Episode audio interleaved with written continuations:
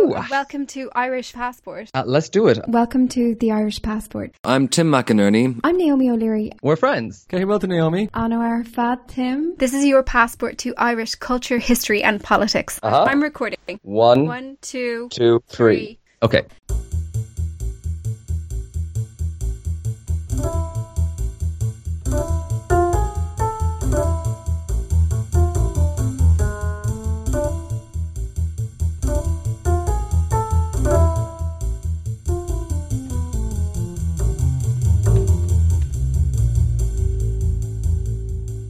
Hello, everyone, and welcome to an all new episode of the Irish Passport podcast. And you might have been expecting our next installment on the War of Independence miniseries, which is coming up, we promise you. But first, we really have to get a grip on what's happening in current affairs because we've been Yes. le- leaving it a little bit thrown to the wayside for the last few months while we've been on the War of Independence. So, Today, Yes, I have corralled Naomi, Naomi F. O'Leary, to tell us everything that's going on. What are we going to be talking about, Naomi? right. So we have a menu of current affairs to kind of provide the latest on, Hmm. um, including what's the latest with the Irish government, Mm-hmm. um, of course, the big B word, Brexit, what's going on with the old protocol issue, uh, big changes, of course, over in the UK, and we'll discuss a little bit of that. Um, and yes, then we'll be getting back to the War of Independence in a few weeks. Okay, all right. So where will we start? What you know? What I'm going to go straight to the nub of this, Naomi, Okay. because it wouldn't be the Irish passport unless we told everyone what the hell is going on right now with Brexit. Mm. So, oh god, probably we're recording right now on Sunday, um, like the seventeenth or so, 18th, it's the 18th. of September, and so this week that's about to happen, we will. It will be marked by the funeral of Queen Elizabeth on Monday, Mm. and then pretty much as soon as that's over and the kind of mourning period in the UK is over, we should expect things to start moving again with the whole protocol negotiations. That, to remind you, is the arrangement that was agreed for Northern Ireland in order to avoid the existence of a hard border on the island of Ireland. Mm. Um, it's there's always been uh, unhappiness about it, and the UK government has tried to change it. Unionists don't like it, and so there's been this kind of deadlocked talks about what to do about it, which basically haven't made progress. But we're expecting all the discussions about that to kick off once again in probably the coming days. Okay, right. So now I have loads of questions to ask you about this. Yes. Um, before this funeral business kind Mm-hmm. of took over media uh, attention for the last ages, um, there was talk in the air about Article 16 potentially being triggered Yeah. by this new prime minister in the UK, uh, Liz Truss. And there's this feeling that Um, you know, after this strange kind of interlude of this mourning period, that maybe things might have changed, that this is kind of a moment for people to step back and maybe reassess what's going on. Could you yeah, Yes. tell us where we are with the, that? the mood at the moment is certainly one of outreach, definitely from the European Union side. They don't want to be having conflict with the UK. That's the long and short of it, mostly because of the war in Ukraine. They are allies in that, and they see that as being sort of like a reason why they shouldn't be spatting in public about this. Mm. Um, unfortunately, though, on the UK side, there seems to be a political imperative to have conflict with the EU um, because it seems to it, it's sort of demanded by the right wing of the Conservative Party, and we've seen successive prime ministers in the UK use that issue to take power, including the latest one, Liz Truss, the new prime minister, who's very much beholden to the right of the Conservative Party. Mm. By you know, she posed as being very hardline on this whole question of Northern Ireland. Um, so she has uh, something of an imperative to you know strike a very hard line and give those hardliners in the conservative party what they want um, so there's a few options for what she could do one is that article 16 um, thing that we mentioned uh, that's a clause in the agreement that was reached with the eu that allows for parts of the agreement to be suspended in case there is um, social and economic disruption or damage due to it.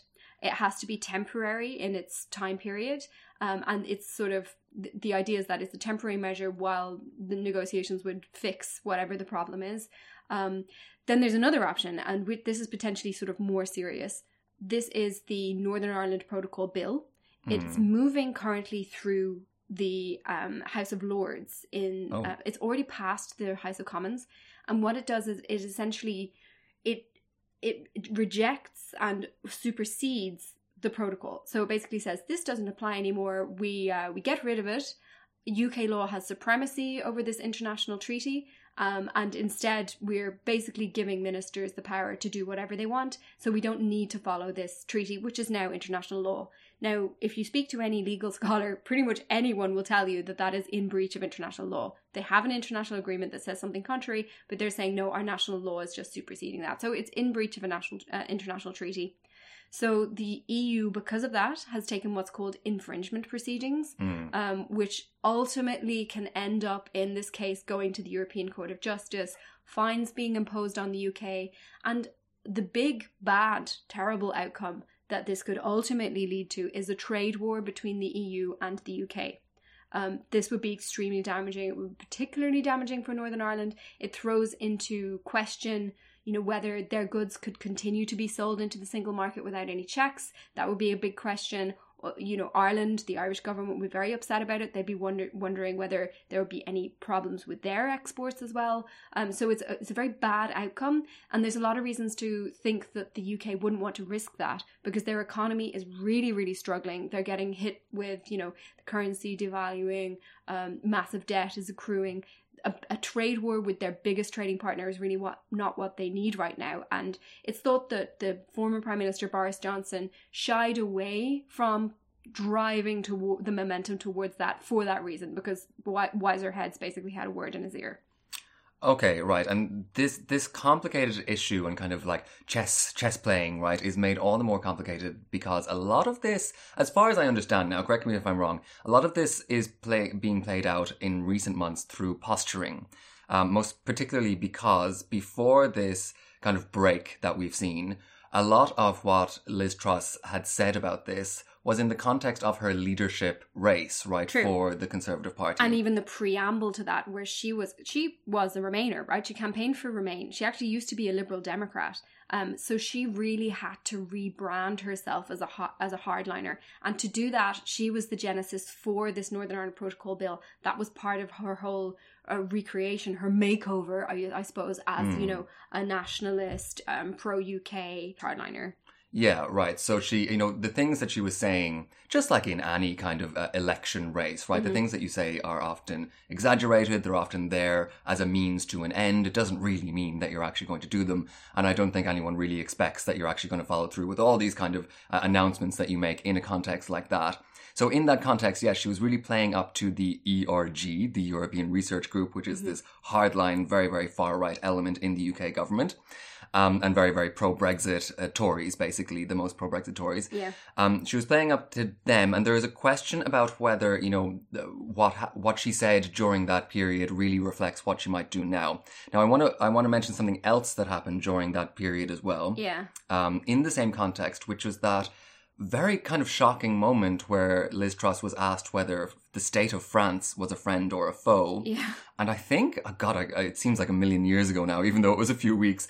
Um, but I think she said something like the jury's out on that. She she said something like that. Um, anyway, that was just a little bit shocking because you know France and the UK are just these two huge economies on the continent of Europe, and it just seems mad to kind of throw that in the works. Now, if she was posturing on that level, then you have kind of counter posturing from the EU and from individual member states. So you could take the example of Emmanuel Macron Mhm. responding to that in this really kind of taking the higher road, higher, um, higher ground uh, line where he says, you know, the UK has always been, you know, our our our, our best ally and this and that. Yeah. And despite, he said, despite their leaders, the people of the UK are always friends of France Yeah. um, which you know like was a pretty brilliant little line that he put in there but it also shows that you know they're playing games as well in in this way now i want to also get out that um, in response to kind the eu uh, bill, excuse me, the the the Northern Ireland Protocol bill that's going through the House of Commons, Mhm. and this idea of triggering Article 16, all these kind of threats that are coming out of the EU, EU government, the UK government, Mhm. the EU has been taking the line of none of this needs to happen. We can just talk about this and fix these exact same problems through negotiations with us. So all of these things in a certain way are kind of presenting positions and uh, playing, I, I mean, playing a game sounds a little bit crass, but it's hard to know what people will actually do, what people are actually willing to do. Well, you're right. Um, so the EU for some time, let's say the guts of a year um, or longer, has essentially been taking the approach of we will not escalate and you can't get us to escalate even through sort of these provocations because they've recognized the political dynamic of that is only to the benefit of, of the conservative party in the UK Mm. if you can provoke the EU into being big, big bad EU and taking you to court and taking big actions and stuff like that, then it works only entirely in the political favor of the UK. So they've almost been stonewalling. Um, you know, they come out with these extremely moderate statements that just talk about um, negotiated and consensual solutions, um, always very friendly, and they um, and and just like super low key. Mm. Um, so they won't. Uh, they try to avoid escalating, and also just to keep it really, really boring. Because I think they they see that this whole issue has less and less traction over time, which I think is true. Mm. Um, so they are they are taking that approach, and also they just keep saying, you know, we've proposed all of these things, which they did last October. We've proposed a, a package of of suggestions which will ease the implementation of the protocol and reduce the number of checks and all of this um, along the Irish Sea. And we're just waiting for the UK to actually engage with that and respond to it and come back with, okay, we don't like this, but we could use more of this and that kind of thing, which they say they the UK just hasn't done. They haven't properly engaged on the protocol yet. So that's where we stand. And during the summer, on the down low, there were um, the Secretary of State for Northern Ireland, Conor Burns, was making background outreach to two key figures trying to find a way forward. Those figures were Tony Blair and Bertie Ahern, former leaders in the UK and Ireland, uh, respectively, who had a key role in getting together the Good Friday Agreement. So, secretly in the background, they were sort of using their elder statesman capacity in Hmm. relation to the Good Friday Agreement. Both of them discredited in other areas, which is quite Yeah. interesting, but Significantly. Right, but they still have clout in this particular subject of the North because they did, you know, they are credited with bringing about the peace agreement there. So they were they were sounding out unionists, they were sounding out the different sides, going as, as go betweens and trying to figure out is there a landing zone here. And it was really interesting because I was in the European Parliament recently. Bertie Ahern was an invited guest to a gathering of MLAs, elected representatives to Stormont, hmm um, who were invited over to Brussels, had uh, invited to a dinner with Maroš Šefčovič, who's the European Commission's point man on this whole protocol thing. Everyone was there, but people from the UK uh, embassy over there, people from the Irish UK, Irish officials, and also lots of MEPs, both Irish and European. Mm. And they all gathered there basically to be like, okay, let's talk about this. Let's hash it out. Let's see if there's, you know, what is everyone's feelings about this? Is there a way forward? And what was really interesting was the DUP attended. This was the first time that the DUP had attended. And this was actually a room in a parliament where you had Sinn Féin and the DUP sitting down together and talking. And this was interesting. And the guy who brought them together was Bertie Ahern, which is kind of amazing. Yeah, that Um, is amazing. I think maybe yeah. we should actually, for younger listeners Yeah. or listeners abroad, um, may not be that familiar with Bertie Ahern. Um, Bertie Ahern was a Fianna Fáil um, Taoiseach Yeah. for, for ages, actually, in the 1990s and early 2000s, if I remember correctly. Yeah. Um, and he was, I mean, it's difficult to kind of remember this now, but he was so popular. He was the, a really, really popular leader for a while, Yeah. right? In Fianna Fáil.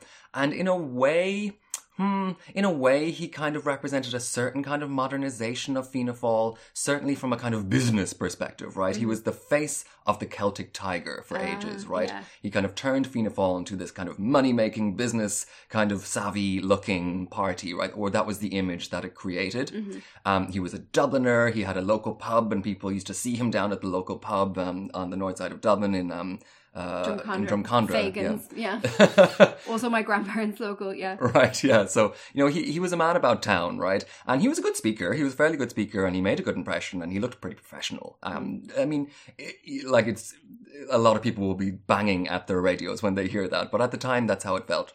He was later completely disgraced, It, basically. it all came crashing down in the most spectacular fashion. yeah, can you like explain? Oh my god! I mean, the I think it's important to remember that we experienced, or certainly I experienced this year as the as a young person who was sort of college age and who was forced to emigrate essentially because of the extent of the financial and economic collapse that the policies led to.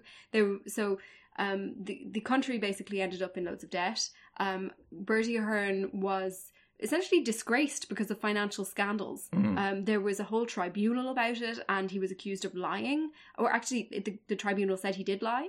Uh, he claimed not to have a bank account. There was extended stuff, all sorts of complex t- things to do with financial transactions, dodgy stuff going on with developers. So it was the most dramatic kind of fall from grace, completely associated with Ireland's um, uh, economic collapse from being a thriving economy to having to take an international bailout, being forced to take an international bailout, impose massive austerity and misery on people. It's an extremely bitter chapter of history, which had very like real consequences for pretty much everyone we know. Yeah. Uh, people's incomes were uh, cut into dramatically due to austerity, like in a concrete way that I think people in other European countries don't always understand.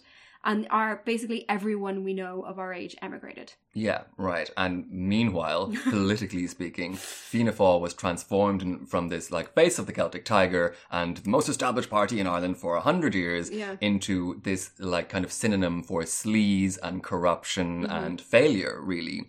And Fianna Fáil, like we've said a few times on the podcast, has never recovered from this.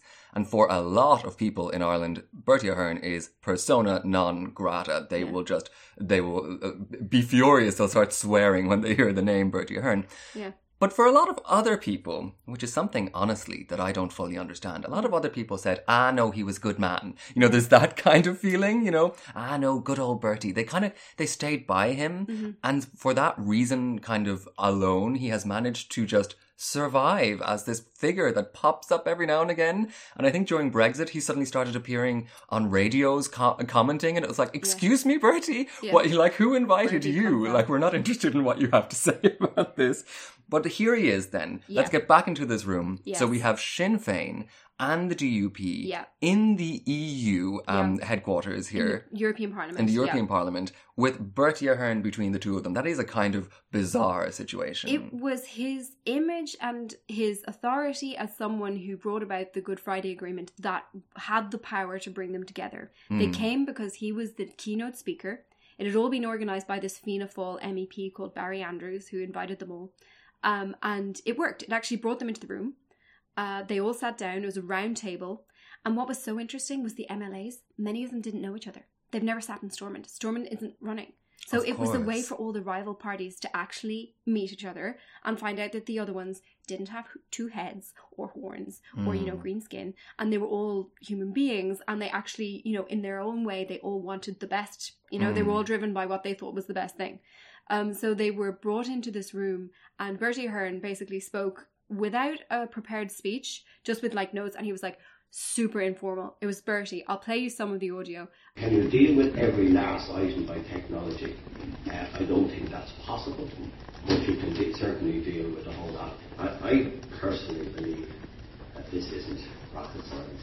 I personally believe that this is not some impossible task. he just was like, right, so super informal. We've got this, we've got that. This is the thing. Let's break it down, lads. At the end of the day, it's extremely easy.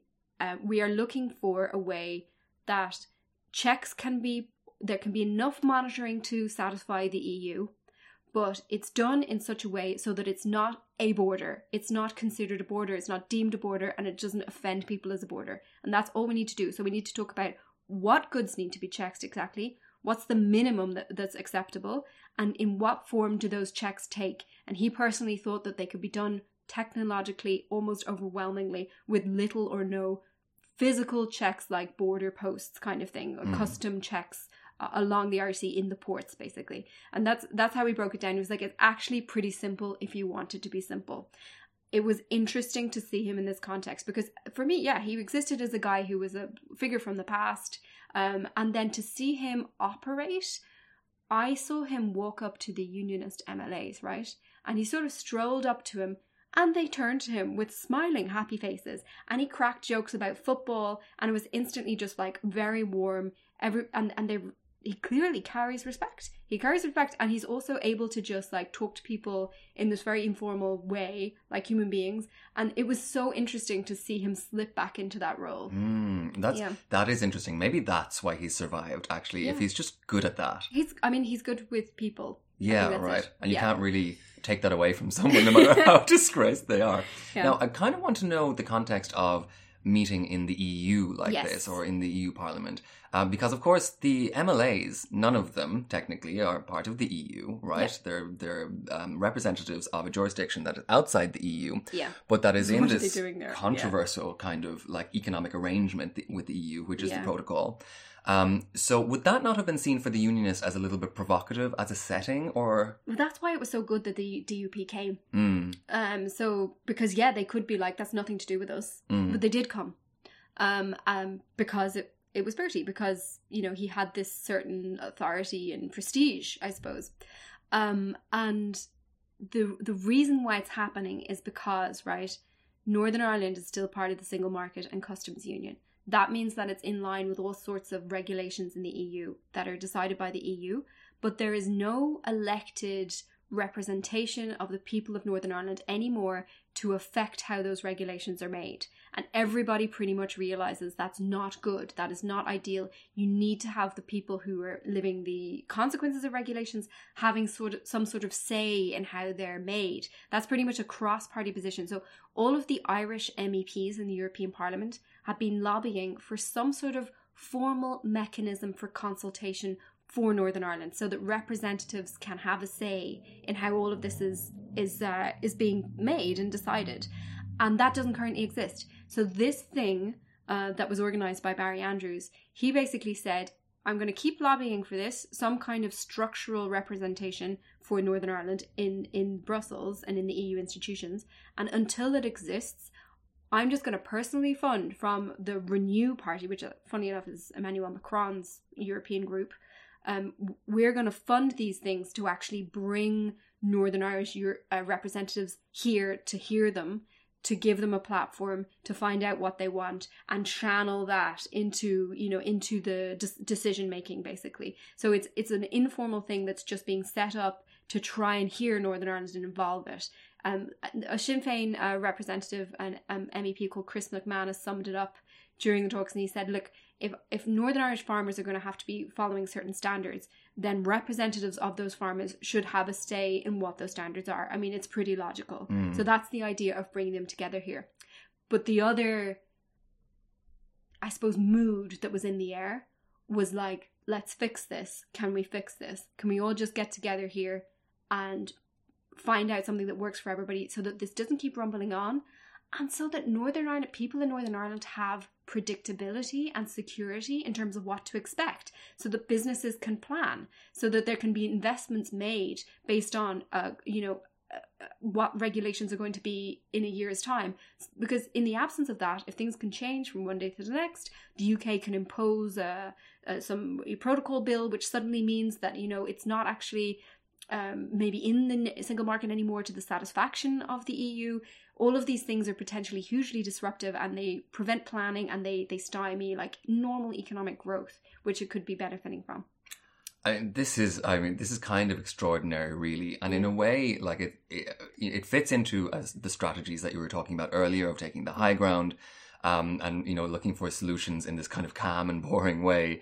Uh, but also, like this must be in a way really deeply embarrassing, right? In it, because, like, here we have the UK effectively refusing to negotiate about these same issues with the EU in any real or meaningful way, Mm-hmm. and the EU having to set up um, a space, a locus for representatives elected to a UK jurisdiction so that they can sit down and solve the problems that the actual Westminster government isn't solving for them. Yeah. And all of these problems being caused by the negligence of the UK Westminster government in the first place. Like, what are we going to do if the, if Westminster goes ahead with this thing that's going to really harm us and the UK government isn't helping them solve that issue? I mean, that's really extraordinary. This point was actually made by a Dutch MEP. It wasn't just Irish MEPs who were there, but there was also representatives from Germany, uh, France. Uh, Nathalie Loiseau, quite a senior French MEP who's close to Macron, was there, and Thijs Reuten, who's this Dutch MEP. He was like, you know, I mean, he said something like, "I'm really glad that Bertie Ahern, you have just uh, punctured a lot of myths about the protocol because you know Bertie Ahern had said, you know, the EU did not set out." To have a border in the Irish Sea, and this was actually forced to happen because the previous deal was rejected by the DUP, Hmm. essentially, and that this would have avoided all this. So this is very much caused by by the UK and by the Unionists, actually. Um, and um, Thijs Reuten said, you know, ironically, you know, we are actually going to keep trying to look after the interests of UK citizens, even when their own government is not doing so. Yeah, that is something else. Now, I, I recall from your tweets about this event that uh, Bertie Ahern said something like, I don't understand what your problem is with the pro- protocol. Yes, he Uh, that yeah. was an interesting moment actually. He said all of this would have been avoided by the original backstop agreement, and at that moment he looked directly at the DUP representative and he said, "For the life of me, I'll never understand why your party rejected that deal." It was quite a moment. Right. Yeah. Yes. The backstop, which a million years ago, actually four years ago, I think, or Yeah. three or two. I don't, I really don't know. Yeah. Pandemic time. Um, It was, it was Diane Dodds, as I recall, who he addressed that remark to. Okay, right, and that would have that was a kind of um, uh, uh, it's complicated, but it would have solved this whole mess before it ever came Yeah, out. so I mean, I think people in Westminster have a different view of this, but essentially, what it was was that the default is that not just Northern Ireland, but the whole UK as a whole would remain within the single market and customs union, and that if the UK wanted to diverge from that, that would mean they would have to follow all the regulations of the EU, more or less be in line with it. And if they wanted to diverge, they could indeed diverge. But if it diverged, then there would be a border in the Irish Sea. But it would be the decision of London. It would be London who would have to decide to do that and put in those checks. And so they would have to politically own that. And there was, I think, on the UK side, a hope, on the EU side, a hope that they would choose not to, that they Mhm. would choose to just remain in line. Um, that would avoid any borders anywhere. Um, and it would be a much closer trading relationship, a much closer relationship between the UK and the EU. Remember, the EU didn't want the UK to leave in the first place, so uh, that and Ireland, you know, would have been very happy with that, of course. Um, but it wasn't enough for the UK because they were like, this isn't really Brexit. The whole point of Brexit was to diverge. And Mhm. also, I think that that they would have had to have been the ones who made it clear that they were choosing their Brexit above Northern Ireland. Yeah, right. And there was more than that as well, right? At that exact point in time, uh, because at that point, it was called a backstop Yeah. because the UK was claiming that it had solutions for all of this. It had solutions. There wouldn't be any borders. Don't worry. Like we have, we have solutions. Um, and they wouldn't tell anyone what solutions were. and the backstop was called the backstop because it was a backstop um, uh, default, like you say, just in case those solutions didn't exist. Exactly. It would kick in if they didn't. Yeah, that's right. And if the UK um, uh, accepted the backstop as a as a fallback solution in case they didn't have any, Yeah. That would have happened, right? Because they didn't have any solutions. Everyone knew they didn't, and Yeah. that would have just exposed them to say these solutions didn't exist at all. Yeah, Mm. and I think, well, at least from what I heard, that's why it wasn't acceptable for Westminster because it was ne- they thought it was never going to work, and it was going to mean a border in the Irish Sea, and clearly they were going to have to own that politically, so that wasn't acceptable. Right now, I, I'm really interested to know what the MLA's reaction was. You're talking Mhm. about Diane Dodds there. Yes. So they're sitting here in the European Parliament. Yeah. There, um, there's Bertie Ahern across the table from them. Mhm. Um, how did they react to all this? So we were allowed to be there for the initial part where Bertie Ahern gave his sort of remarks, and then there were some public statements by various MEPs and by MLAs. Um, and you can pretty much categorize the reaction according to which party the MLA was from. So Alliance, the uh, Alliance MEPs, um, or MLAs who are you know pro EU, very anti Brexit to begin with, they were like the EU is being perfectly constructive here. It's the DUP who need to get real. Uh, we need to go back into Stormont and solve this. And we're just basically pro everything the EU is saying. They're making perfect sense. Um, and then um, Sinn Féin were like, um, they also wanted Stormont back. They also were, you know, having to go at the DUP. Uh, they wanted to solve this. The, for, for them, you know, there isn't much. They don't have an issue with the protocol. Um, and they were they were saying the, the the interesting thing to hear them say though was that also there should be this democratic representation of Northern Ireland in these setting of regulations, which is a, widely held position by basically Irish politicians. Um, and then the Unionists was interesting to hear they were quite constructive, but they the, what they wanted to get across they were the whole mood of the entire thing was constructive which was so interesting. There was so little like fire and conflict to what people were saying. It was almost like people were on the same page. But what they were trying to get across they were saying there is not unionist consent for this protocol, for this border in the Irish Sea. And there was an interesting phrase um, where I think Diane Dodd said, No unionist politician consents to this border, to this protocol. I think she said to this protocol. And that was so interesting because she said no unionist politician, not no Mm. unionist. Oh. And then the Alliance MLA, he replied and he said, You may say no unionist politician accepts it, but I can tell you a lot of unionists do, and a lot of them are voting for my party. Oh God! it was a real zinger moment, I have to say. Yeah, right. Yeah. This is a kind of glaring um, fault in the anti-protocol stance, of course, because Northern Ireland voted overwhelmingly against Brexit Yeah. originally in the first place. So that means that there are, is a really significant unionist population who don't want any of this. Yeah. Um, now, uh, I would, first of all, I would like to kind of point out the slightly grim echoes that this all makes in the context of Northern Ireland being at a standstill, at a stalemate, Yeah. at a at a standoff, whatever word you want to use, um, and having to have external actors come in as arbitrators around, uh, you know, kind of neutral spaces and try and hash it out with them. And for that arbitrator to be the same arbitrator that was there during the Good Friday Agreement, Mm-hmm. you know, um, I suppose Bertie Ahern isn't a neutral arbitrator in that uh, context. Um, But he was he was respected. I think that was the thing in in this particular context. It was the sort of yeah the the cachet that he brought as a kind of elder statesman figure who's credited with with reaching that peace agreement that now everybody says that they want to maintain, um, Yeah. including including the DUP. So yeah, So it feels like kind of reopening the period of the Good Friday Agreement all Mm. over again, which is a little bit grim. Um, but at least we can kind of see that you know people are still willing to work in those circumstances, which is a good thing, right? Open to talk. You got to speak to the DUP MLAs personally as a journalist, did you? I or- spoke to the unionist group, so it included UUP and uh, DUP, so the slightly more moderate Ulster Unionist Party. Um, and yeah, um, I mean, I, I kind of just sidled over to them at the lunch break, and I was like, so like, just interested to hear what you guys think.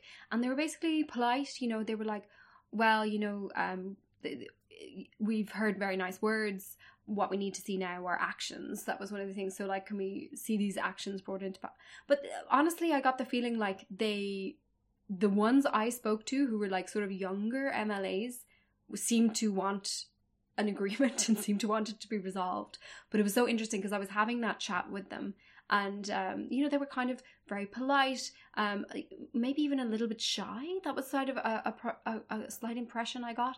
And then Diane Dodds walked over and joined our group, and our conversation just went silent. It was just like silent. And she did not want to speak to me. She didn't want to speak to media. And she sat down, and um, it was just like conversation over. And the impression I got from that was that what's going on here within the unionist politicians, within the unionist political community, is it's extremely hierarchical. So there's the big unionist politicians like her, she's very senior, and they are the ones who have authority to speak on this matter, and the sort of more junior ones don't. And they also aren't in a position to be anything else but uh, not giving concessions. Like they, they don't have the political room to do that. Also because that's the imperative from the top of their party. Those are the only ones who can move. So that was that was a kind of a really interesting moment to experience. Okay, right. So let's move on from that, but connectedly to um, something related, which is something that you listeners cannot possibly, possibly have avoided, even if you wanted to, and that is the overwhelming media coverage and political significance in every minor detail of the passing of Britain's Queen Elizabeth II. Um, uh, what a week ago now, uh, at the time of recording. It was actually the same day that this meeting happened. So Ah. that was fascinating. Ah. uh, because um, apparently during the thing there were actually some rumors and uh, the organizer had gone to the unionists and said, of course, you know, if we hear any news, then you know we'll we'll just cancel it. But the news actually came out. Uh, that she was, you know, seriously ill just as the thing was kind of uh, concluding, and there was that tension in the air, and so that was so interesting I mean, I think that informed my reaction to what happened. About I was full of the idea of, um, you know, what's possible for reconciliation, and you know, um, I suppose res- respect and respect for unions, mutual respect on each side. So you could, and you could see everyone was too, because directly after that happened, one of the Irish MEPs opened a special council, which is a group of MEPs who just look at uh, EU UK parliamentary uh, relations. And the first things that he said was when he opened that was he he was a Fine Gael MEP. He said, "We send our very best wishes for the health of Queen Elizabeth." This was Sean Kelly. Dear colleagues, Good afternoon and welcome to this meeting of the delegation to the EU UK Parliamentary Partnership Assembly. And also, I would like to wish uh, the Queen of England, uh, probably I will say good health, but just that she has been taken to hospital and uh, we hope that uh, she will be okay, but nevertheless, it looks serious. I had the privilege of meeting her when she came to Dublin a number of years ago and apart altogether from the status of her position, she was an extremely nice woman. That was the impression I had of her, and always will. So we wish her well. Today we're going to exchange views on the situation in United Kingdom politics. So it was really setting this um, empathetic response, I suppose, to what was going on, and not allowing this particular event to becoming to become something that was abrasive. Right, sure, and this was this was a tension that went on for and is still kind of going on um, right now in Yeah. Irish politics and, and British politics and Anglo-Irish relations about this. Um, we could talk forever about all, all of that and Irish reactions to um, Queen Elizabeth's death, um, etc. And we will on our exclusive extra content that we post over on Patreon. So after Yes. we record this show, we were going to record a debrief and talk a little bit more about the context around um, the the funeral and the mourning period and all that. and the complexity of the Irish reaction, I suppose, to all of those events. Indeed, So you can yeah. catch that over on our Patreon, patreon.com forward slash the Irish passport for subscribers. Yes, and you're supporting the continued making of the podcast when you sign up. So do check it out. We've got loads and loads and loads of content for you to peruse through.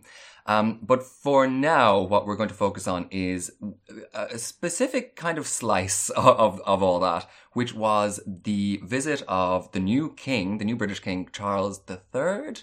Is it Charles III? I think. Yeah, Charles III. Um, he came to um, a place where we have been. Yeah, he actually. came to where we held our live show. Yes, Hillsborough Castle, Yeah. um, where we held a live show, and we were actually he was in the throne room, um, and I was he, he was there with his wife Camilla. I said, oh, she's the queen now, right? She's the queen, I think consort or something. queen consort. Oh yes, that means that she's the wife of the king rather That's than right. the the uh, like born queen.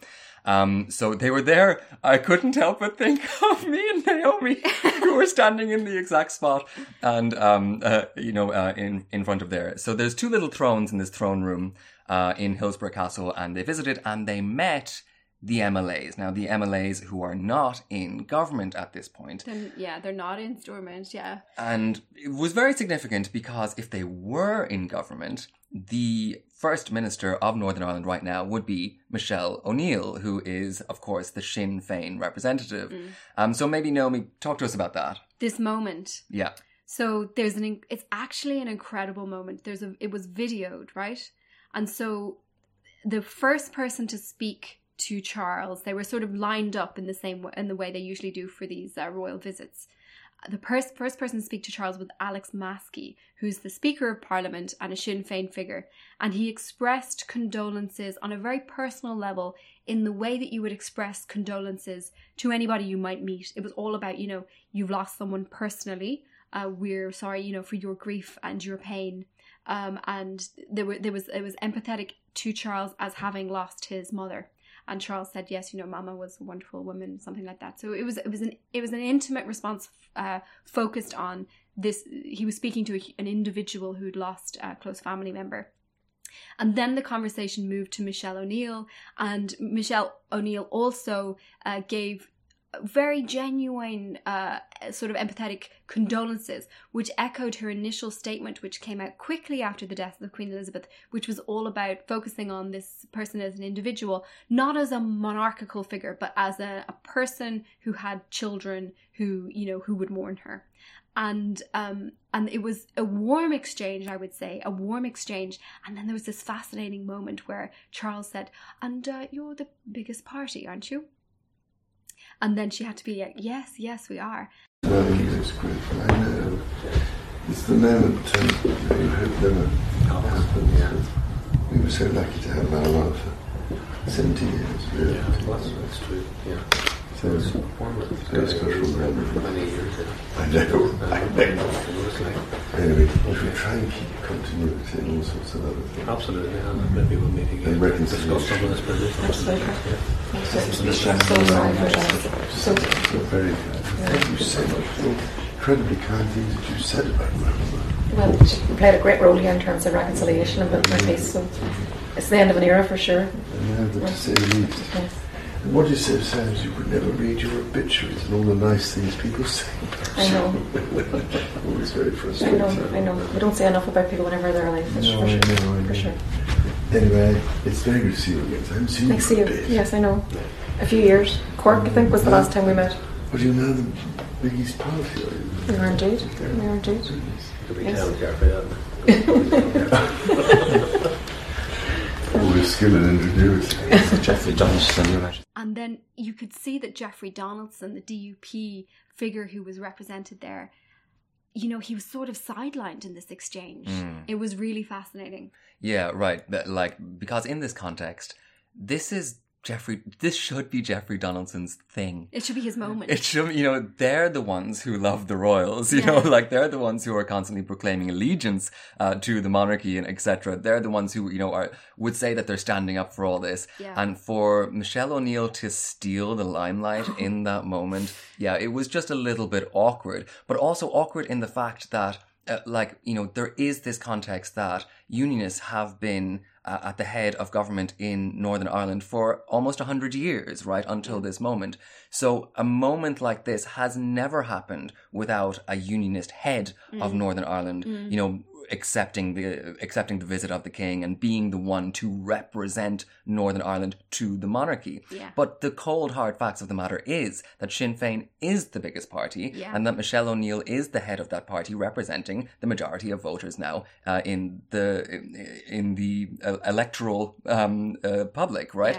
Um, so that this is what is being presented as Northern Ireland. It, it must have been very tough, actually. Um, maybe I thought maybe this is being this is being conjured up in my head. I thought maybe this is how it's being presented on social media um, or whatever.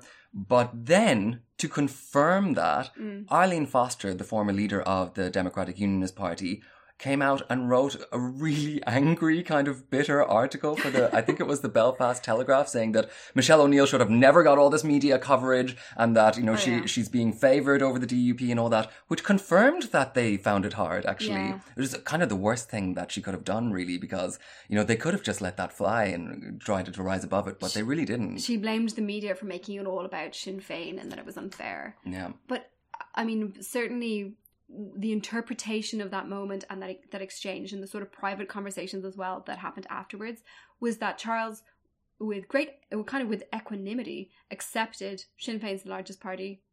This Yeah. is Mm. you know this is who's uh, kind of re- representing, and also I know I don't know how much this is interpretation, but a fair amount of scorn for the DUP in not allowing the governing Stormont to be formed Mm. it that was certainly the interpretation that they were not happy that the structures set up by the Good Friday Agreement were running because the DUP ref- refuses to form an executive. Yeah, you know, and like as we were, as this was going on, I was preparing our next episode on the War of Independence. And one thing that comes up in that episode is George V was king at that point, and he opens the Stormont Parliament uh, in 1921.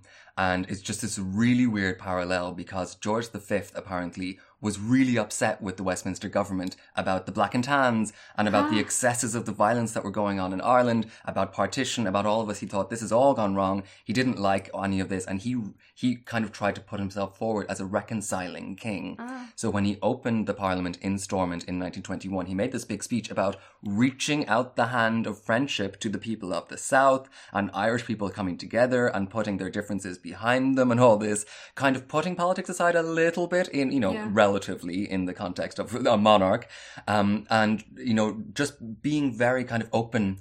Um, uh, and across the across the aisle kind of speech, right? Yeah. And for Charles to Charles the Third to kind of take um, fairly kind of um, neutral stance on this to just recognize the leader of the biggest party, and because that's just the facts of the matter, it really was an echo of that for me. Actually, That's so interesting, yeah, Mm. to look at it with that historical perspective.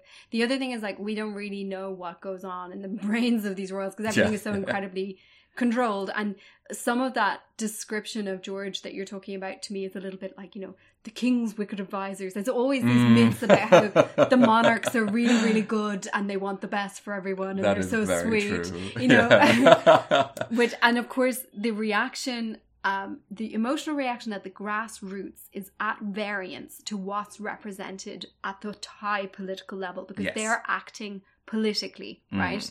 And they're acting politically, and clearly there's a premium on this empathy, this coming together, ta being the bigger person thing, Mm. which Sinn Féin is doing.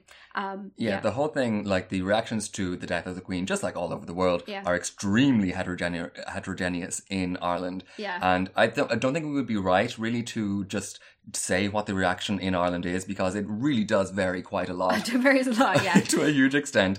But We like you say, we will get to that in our debrief. Yeah. Um, but like you say, Naomi, what's kind of important in this context is the official reaction. What Yes. the official governments, North and South, or sorry, the official parties, North and South, have decided to take as the quote unquote party line. At a political level, it's interesting because this is this is Sinn Féin being statesmanlike. yeah.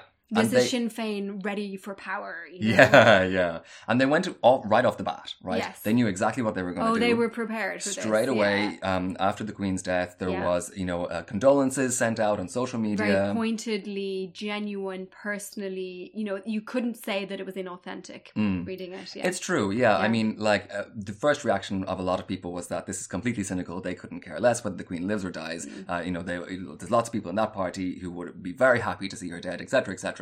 But they put in enough of an effort that it did seem like, you know what, like, kudos, actually. This is they fair talked enough. about the person they knew because they have actually met her. Yeah. and uh, yeah, it was it was interesting. Yeah, right. Um, also, there is a kind of political tradition of this. I mean, a lot of when uh, Charles visited Northern Ireland, there was a lot of talk about the last time that Queen Elizabeth visited the Republic of Ireland, Mhm.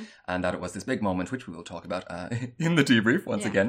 Uh, no time here, um, but there there is a, a history of this, a Mhm. history of confirmed Irish nationalists who have no interest in unionism whatsoever taking the higher ground and Mhm. realizing its political potential to try and use the monarchy actually the monarchy as something that is separate from the rest of the parliament in the UK the something right, you know yeah. something kind of relatively neutral to try and say this could be a real opportunity for diplomacy Mhm. and in the south as well the flags were at half mast on Mm. government buildings and that was very much what I call the Mary McAleese strategy in all this Yeah. uh, which who was the president at, at that time in 2011 It's a, it's about yeah, it's showing maturity and trying to normalize relations essentially.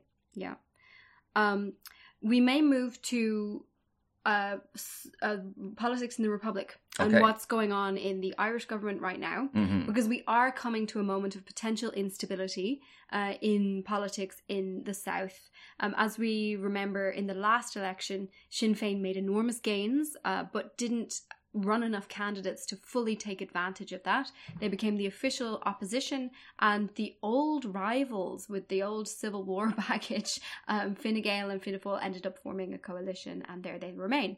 Now, as part of their coalition agreement, because it's you know there's a lot of ego involved with these two parties going into uh, government together, Mm. because they both think that they have some sort of right to rule. Um, they made this agreement where the Taoiseach rotates. Right. Rotating Taoiseach is a phrase that always makes me laugh because I imagine like a spinning Taoiseach, you know. But anyway, like a rotisserie. anyway, so we're coming up to the moment where they rotate. Currently, it's uh, it's Micheál Martin, Taoiseach, and in December, according to the coalition agreement, there's he's supposed to swap places with Leo Varadkar, Once again. coming back onto the scene once Mm. more uh, from Fine Gael. yes, coming coming back out from the curtains now. So that's that's happening in December. Uh, so it's, it's been two years since Micheál Martin was in off in Taoiseach office, I right? think they rotate. I can't remember, Tim. Uh, Don't yeah. test me. The the pandemic has totally screwed with my idea. Yes, I, yeah, I don't know what Yeah. happened in the last two years, honestly.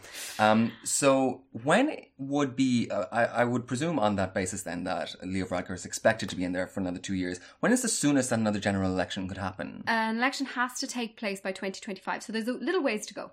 Okay. There's a ways to go. All right, okay. and they don't they're not delighted with ruling together and often particularly in Fianna Fáil because Fianna Fáil being the you know tiny crumb of what it used to be um, down in the grassroots there they get upset sometimes with being in this coalition because they're like we're not growing in the polls you know? This is just sort of like creating the idea that there's no difference between us and Fine Gael which you know some people would say is true. Hmm. and um that and they, they get they get antsy and they talk about they maybe don't want to be there anymore in this coalition. And every now and again these tensions flare up and ever so ever so often you wonder whether the coalition will last. But they have this imperative to keep it going because of Sinn Féin because Right. Sinn Féin are now ready. They know what they can get in terms of a percentage vote and no doubt they'll be making all their preparations to have their TDs uh, potential TDs running in all the right constituencies to try and get the maximum possible seats. So they're sort of waiting in the wings and the those two parties are, are hanging on.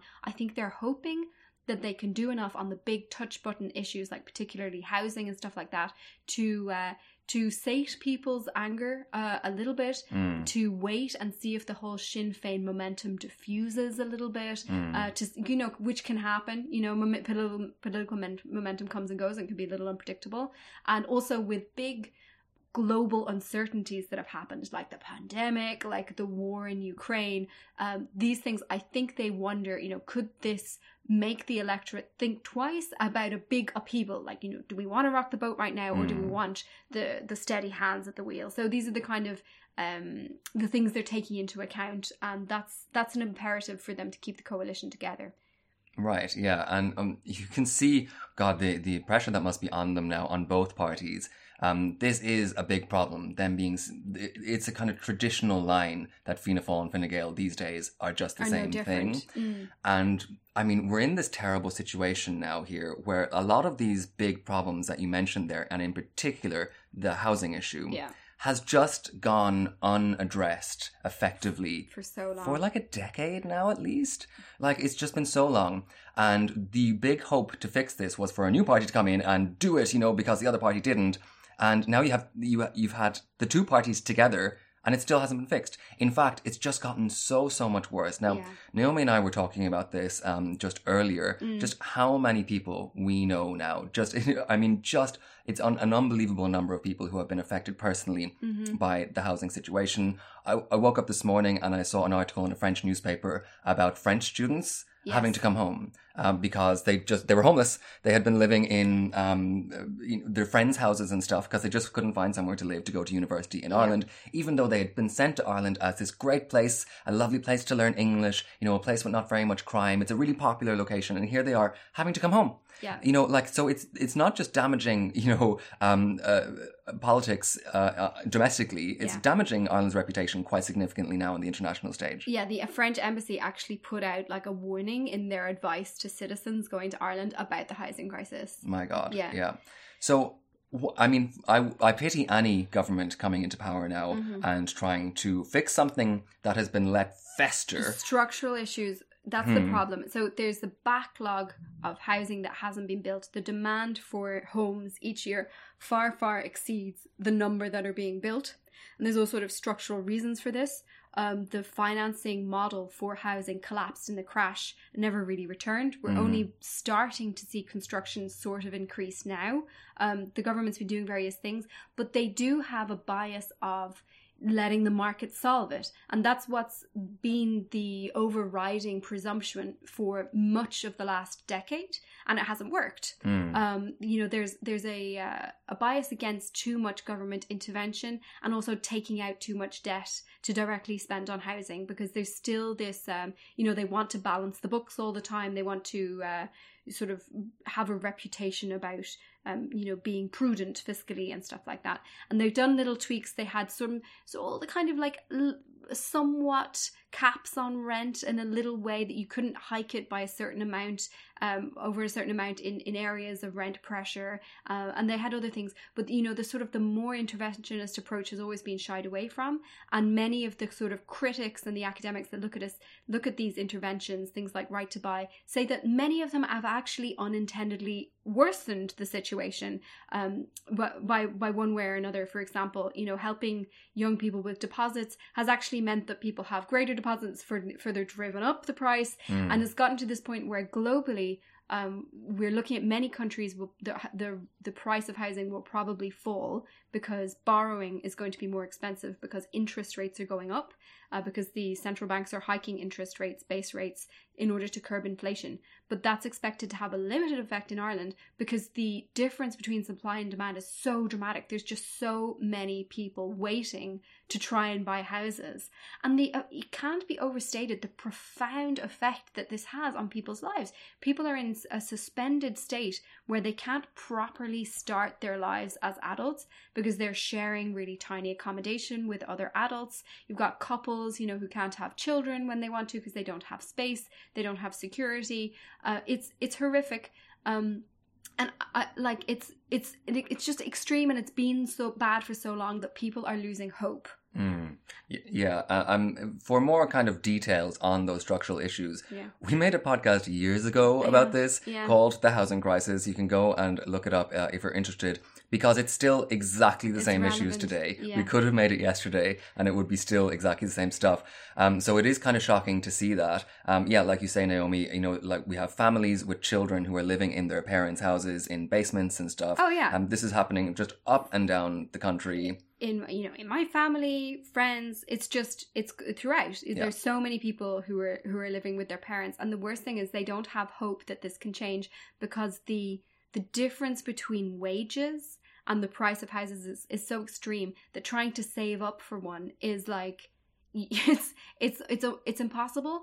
And the way you, the only way you can do it really is if you inherit money that you can use for a deposit. Mm. So what happens is, it ingrains this inequality. Some people are able to buy houses because they get family help, Mm. and then you have this really deeply ingrained inequality that passes from one generation to another. It's a really Yeah. big problem. And even for those people who have large inheritances from from wherever, Yeah. um, the prices that they're paying for houses mean that that money just doesn't go very far anyway, right? Like often they're still constrained to buy houses that might be in a different town from where they work and commute. So this whole thing is kind of going up and down the ladder. It was fascinating. I actually I was in Dublin there last weekend, and we went to a pub um, to celebrate a friend's birthday, and I was privy to this really interesting conversation. Uh, so everybody around the table was in like twenties, early thirties, and you know one of the guys uh, said, you know, I'm probably going to emigrate to London in the next year. That's probably where it's heading because I just don't see a future for myself here. And that was almost like the consensus view among the young people around the table that they didn't see a future for themselves or how they could build a future in Ireland. They didn't see seem to be anywhere out and they were considering emigrating and they were mostly talking about London. Now the thing that was fascinating was that at the table with them was another friend who was actually from London, a British guy, and he had emigrated to Ireland 10 days previously. He'd come in the other direction and he was like, I, he told me I emigrated to flee Liz Truss. He was like, it's just gone so politically crazy over there. And he was sort of saying, he was like, like, oh, he was kind of gently saying to the Irish people, like, well, there are things that are nice about Ireland, you know, like there, there are things that are nice. And I think, you know, prob- possibly what isn't appreciated as well is that this issue of housing and inequality and difficulty, this isn't something that is unique to Ireland. It is actually a problem elsewhere, Mm. which is so difficult because simply emigrating isn't necessarily the solution to the problem anymore Mm. because you will go into a context where there, that pro- that problem is also the case. It's particularly intense in Ireland and difficult Um, but and also because it's a small market, so it's like there just aren't that many houses to go around. Um, but yeah, it's it's also a problem in the UK, which it always makes me worry when people talk about immigrating because it's like they're going into a situation which is also extremely difficult. Yeah, right. That that image of fleeing Liz Truss gave me a, a mental vision of her in fox hunting gear, you know, with a gun chasing you through a forest. you know. Okay, now you were telling me earlier that this whole rotating Taoiseach thing, by the way, which uh, another lovely vision I have is uh, one of those Swiss clocks. You know, those public clocks where like somebody comes out and then they go back in and like chop a tree or something. so once this um this one little tree chopper has gone into the Swiss clock and Yeah. Leo Varadkar comes out the other side, um, you were telling me that there is a kind of foible about this with uh, Paschal Donohoe, the finance minister uh, in yeah, the EU. this is interesting. So this has this unintended side effect. Right now, our finance minister Paschal Donohoe happens to be president of the Eurogroup. The Eurogroup is a group of finance ministers, all the finance ministers of the countries that use the euro, and they meet more or less monthly. And it's actually it's kind of an informal group. It doesn't have executive power, like it doesn't set laws or something like that. But it's really, really politically powerful. It was it was extremely important during the whole crash years and the bailouts and everything like that. All the key conversations happened in the Eurogroup. Um, and so it's going to be really important because everyone is expecting that there's going to be a massive recession and that we could have those sorts of questions coming up again like our country's going to go bankrupt? Is there a threat to the euro going under as a currency? All these kind of issues. And there's also a massive looming debate about the EU's fiscal rules. You can't borrow above a certain amount a year and you can't run a deficit above a certain amount a year because they say that you know you have to not have divergences between countries to stop the currency like basically falling apart. Um, but they're really really controversial those rules particularly in the south of europe where they basically said these rules have constrained us from for, from investing for years. These these rules are good for germany but for us it means that our economies are less competitive. We can't make the investments we need. We need to borrow to make good investments so that the economy is bigger in the future so that we can then pay down our debt. That's the basic basic thing. And then the the northern view we can stereotype it is like no no you need to live within your means. You need to just keep saving and paying down that debt and not be borrowing and spending more. So there's like two very different views on this. And this debate is going to be mostly figured out in the Eurogroup between these finance ministers, and the current chair of it is Paschal Donohoe. Um, the reason why he won an election, he was elected by his fellow finance ministers, therefore the other by the governments basically of the other EU countries, um, more or less two years ago, and um, uh, he has. I mean, honestly, he's. I I wrote a piece about this this week, and I went speaking to the other EU countries' finance ministers' teams and stuff like that, and they're basically like, yeah, he's doing a good job. He's good. Even the ones that ran against him and wanted the position for themselves and didn't want him to win, uh, they weren't bitter about it. They were like, yeah, no, he's all right. So like he didn't have right. So he's basically viewed to have done a generally good job. And if you are exposed to Paschal Donohoe and listen to him, you may be familiar with how careful he speak. Like it's almost it's actually very frustrating to interview him as a journalist because it's almost impossible to get him to say something that will make a headline because he's so careful. But this very careful, subtle speech, and he is a brain like he he, he does have a brain and uh, he's pretty intelligent this this works to his favor in essentially what his role is there is to listen to the different views of all the EU countries that use the euro and try to synthesize it into one common view, which is a challenge because they have really different views, and then to try and represent that at these high level meetings. So he gets invited to the European Council. He's he's he's side by side with Christine Lagarde, uh, who's the um, the director of the European Central Bank, um, and you know the the European Commission's economy chief Paolo Gentiloni, and it, he's have Ireland is cons- the Irish government basically thinks, or I, I say uh, not government, the state believes having a guy in that position who's side by side working with those other senior global fin- economic people uh, figures that that's advantageous to Ireland. It has an Irish ear and an Irish brain, and Irish voice in a re- in where in rooms where important decisions are made. So basically, they value it. Now here comes the rub. Okay, stay with me. I know this, this is probably very dry, is it, Tim? I hope it's not. I'm. It's, you're wonderful, Naomi. Please continue. okay, so the problem is, right? His term ends in January. It's a two and a half year term. Almost always, the Eurogroup presidents have more than one term. And it was expected that he would probably run unopposed to be the president again for the next two and a half years. Mm. That was the expectation. But meanwhile, in Dublin, the cabinet is going to rotate. The Taoiseach is going to change, and Fianna Fáil, who are now, uh, they say that if they're not going to have the Taoiseach anymore, they must have the finance minister. The finance minister must be from the Fianna Fáil party, and they want it to be this guy called Michael McGrath, Ah. who's the fi- finance minister in waiting, let's say, of, of Fianna Fáil.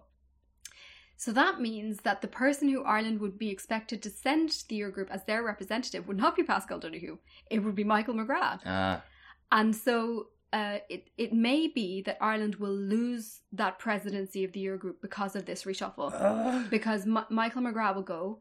And there's been some, it's really illustrated to me the real knowledge gap that there is between uh, like Irish, the Irish bubble and what is going on in the EU. Because I heard some people asking whether Michael McGrath could take over the presidency of the Eurogroup.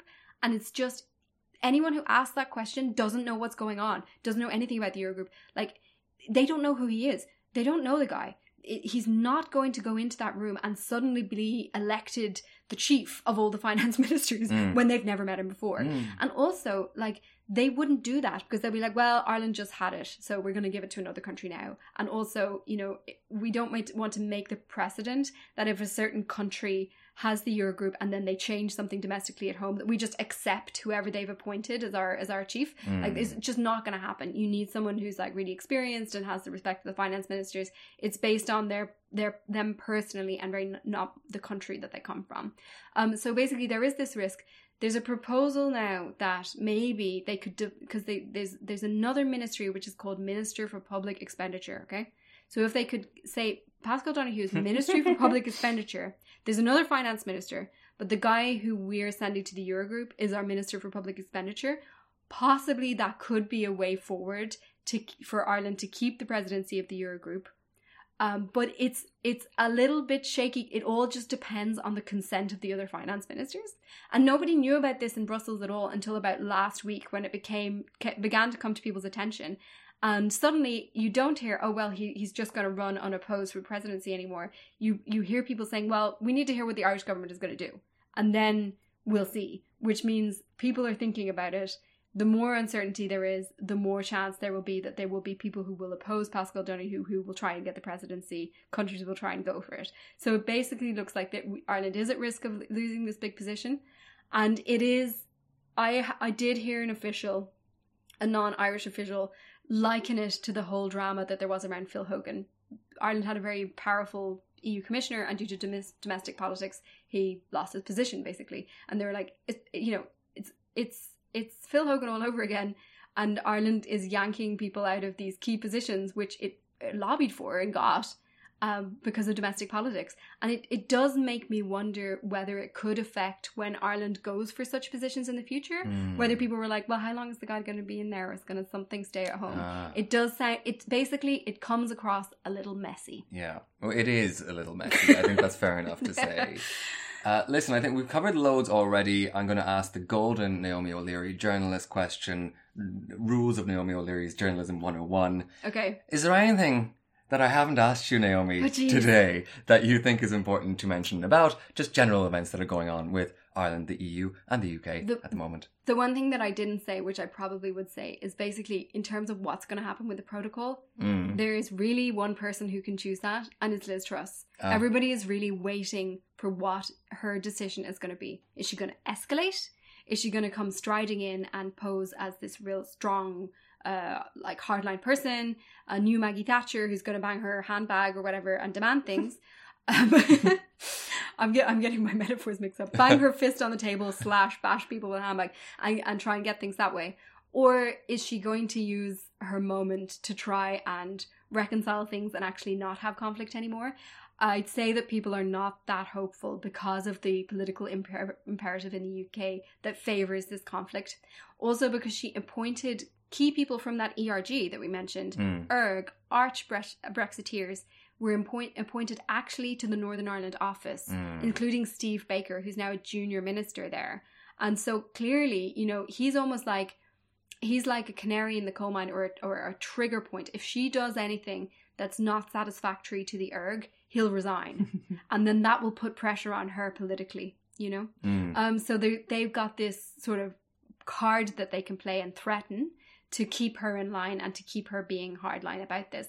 But it's ultimately like they can demand all they want, but the EU is just not going to agree to certain things. So it, Mm. it is it is something of a fruitless path.